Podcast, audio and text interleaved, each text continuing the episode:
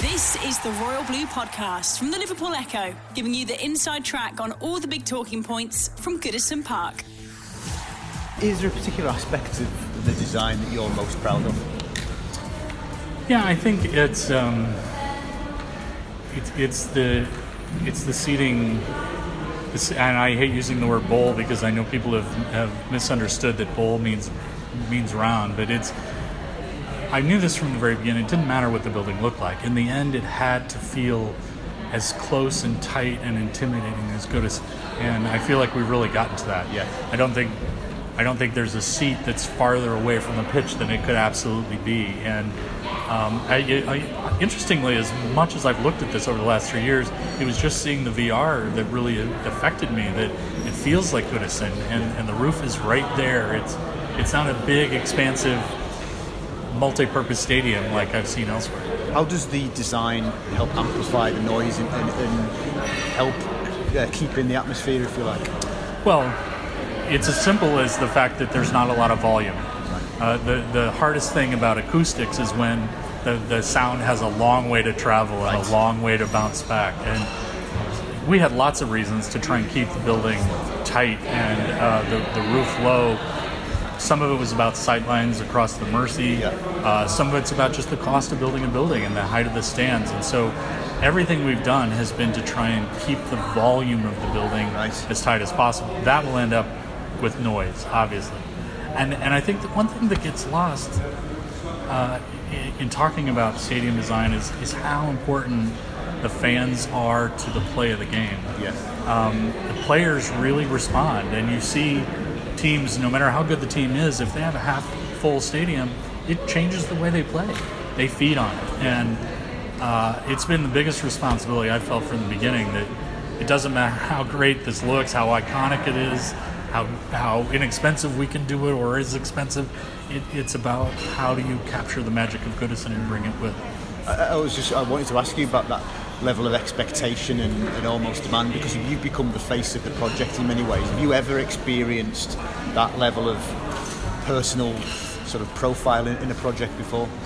No, I, I haven't. And I, you know, it's funny. People ask me about. I don't know if it's the times have changed because of Yeah. social media. Um, I know, you know, I've designed a stadium for AS Roma, and Serie A fans are pretty rabid and crazy, and uh, so I did get a lot of interaction, but not like this. This has been more. Um, people, it's it's been incredibly um, humbling because they've accepted me. You know, an American.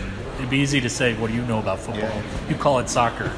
um, I, I could have gotten that, but um, partly I think because I interacted with them, and it, it, somebody asked me this question earlier. It took me a while to learn what I could and couldn't say on Twitter, and like when I, you know, I learned to not comment about a play or a player or the game or something. But, um, but it's been fun because it, it has been a true interaction. It, sometimes people are pretty aggressive about, you know, it's got to be seventy thousand, or you don't have any ambition, or um, you know, it's got to look like this or look like that. And when I push back, um, it, it really has created a bit of a dialogue. So, in lots of ways, I feel like I've been doing public consultation for a couple of years now.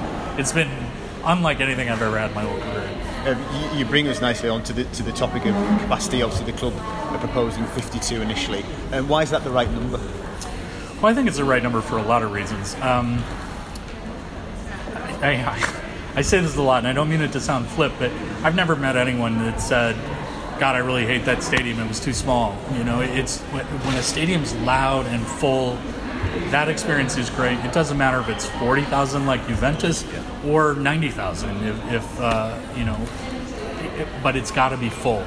And um, so I think to go from where we are at Goodison to something much larger would be a mistake. And, and it's not to say there wouldn't be a lot of demand. It's just I don't know if that's necessarily better.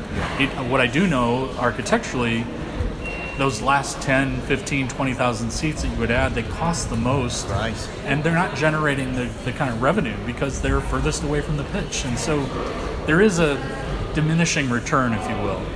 Um, and I think that uh, people misunderstand sometimes that uh, the revenue of, of a club is so complicated. It's not as simple as how many tickets you can sell. It's TV rights, it's, it's jerseys, it's all kinds of things. So for me, it's really about right sizing. Um, so that would be in, in, in, in disregarding the site, on this site, we're pretty tight. And so there is a physical limit to how much we could build. Um, and I think that's good because it's part of what's driven us to this that I've talked about already, keeping the pitch tight and the seat and right on top of the pitch. So I don't, you know, I I guess you could argue is 53 better than 52, or, but I'm, I'm certainly an advocate for, for now, smaller or, and it's obviously a lot bigger than Yes, Goodison, yeah, yeah. Is, is better. Um, you have spoke recently about how the cost of stadium generally uh, are in danger of becoming prohibitive due to the expectation, the demands of owners. Was that in any way applicable here? No, I don't think so because because from the very beginning, this owner, through and through, from the club, uh, they didn't talk about revenue. Uh, in in that that that's why this was important. I mean, obviously it was important to the future of the club, Yes. and and there is a revenue aspect to that. But the focus was so much on this is about a new home for our fans and something that should be as important to them as Goodison has been for 130 years. So, uh, what what I tend to get with a lot of projects is that clients clients aren't normally builders; they're owners of a football club Yes. or a baseball club, and so initially they'll throw at me they want everything, you know, because they think that's where the revenue is going to come from, and so the buildings tend to grow, and even if the capacity of the seating is the same. There's all kinds of things that Right. get thrown in, and that's where the cost really gets out of control. Yeah. In this case, because we weren't being driven by a revenue model, we were being driven by uh, an experience model, an emotion model, and um, and we were picking a site that obviously required a lot of investment that a normal site wouldn't. Yes. You know, these were decisions that were really long-term thinking about the future of the club and what's best for the city, and um, so we haven't had that kind of problem here, which is really, you know, refreshing. If anything, it's about we know we have to invest a lot in making the dock buildable. Yes. So we need to be as crafty and efficient as possible with what's left. I think the, I think the, the supporters would be interested to know. Hopefully, uh, the planning application is successful and construction begins. Do you remain regularly on site? What, what's your level of involvement during the construction phase? Yeah, I mean, we don't know yet exactly how the construction.